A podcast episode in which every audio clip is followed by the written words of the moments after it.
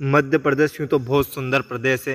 यहाँ झील, किले, महलों के अलावा आपको हिंदू और जैन मंदिरों की अद्भुत नकाशी भी देखने को मिलेगी। लेकिन आप सोच भी नहीं सकते कि इतनी सुंदर प्रदेश में कोई डरावनी जगह भी हो सकती है। सुनकर भले आप हैरान हो, लेकिन मध्य प्रदेश की कुछ ऐसी भयानक जगह, जहाँ जाने से डरते हैं लोग आज भी। हम बात कर रहे हैं इंदौर शहर की।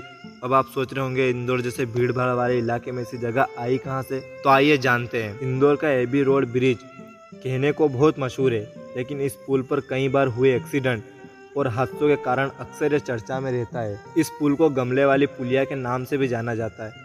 जो एबी रोड पर आईपीएस स्कूल के सामने है। इंदौर का ब्रिज वो मध्य प्रदेश की खोपनाक जगह है, जहाँ एक औरत सफ़ेद साड़ी में वाहनों के सामने आ जाती है और गायब हो जाती है। एबी रोड ब्रिज से हर रोज गुजरने वाले लोगों ने इस औरत को महसूस किया है और उसे देखते ही कुछ लोगों का एक्सीडेंट हो गया है। तो कुछ लोग सीधे मौत का शिकार हो गए। इसलिए गमला पुलिया को इंदौर की खोपनाक जगहों में से एक माना जाता है। स्थानीय लोगों का कहना है की कुछ साल पहले यहाँ एक कार में आग लग गई थी। स्थानीय लोगों का कहना है कि कुछ साल पहले यहाँ एक कार में आग लग गई थी। अचानक इस घटना का पता चला नहीं अभी तक कि आग कैसे लगी थी। अभी तक पुलिया छः मीटर थी जिसे बढ़ाकर सत्ताईस मीटर बनाया गया है।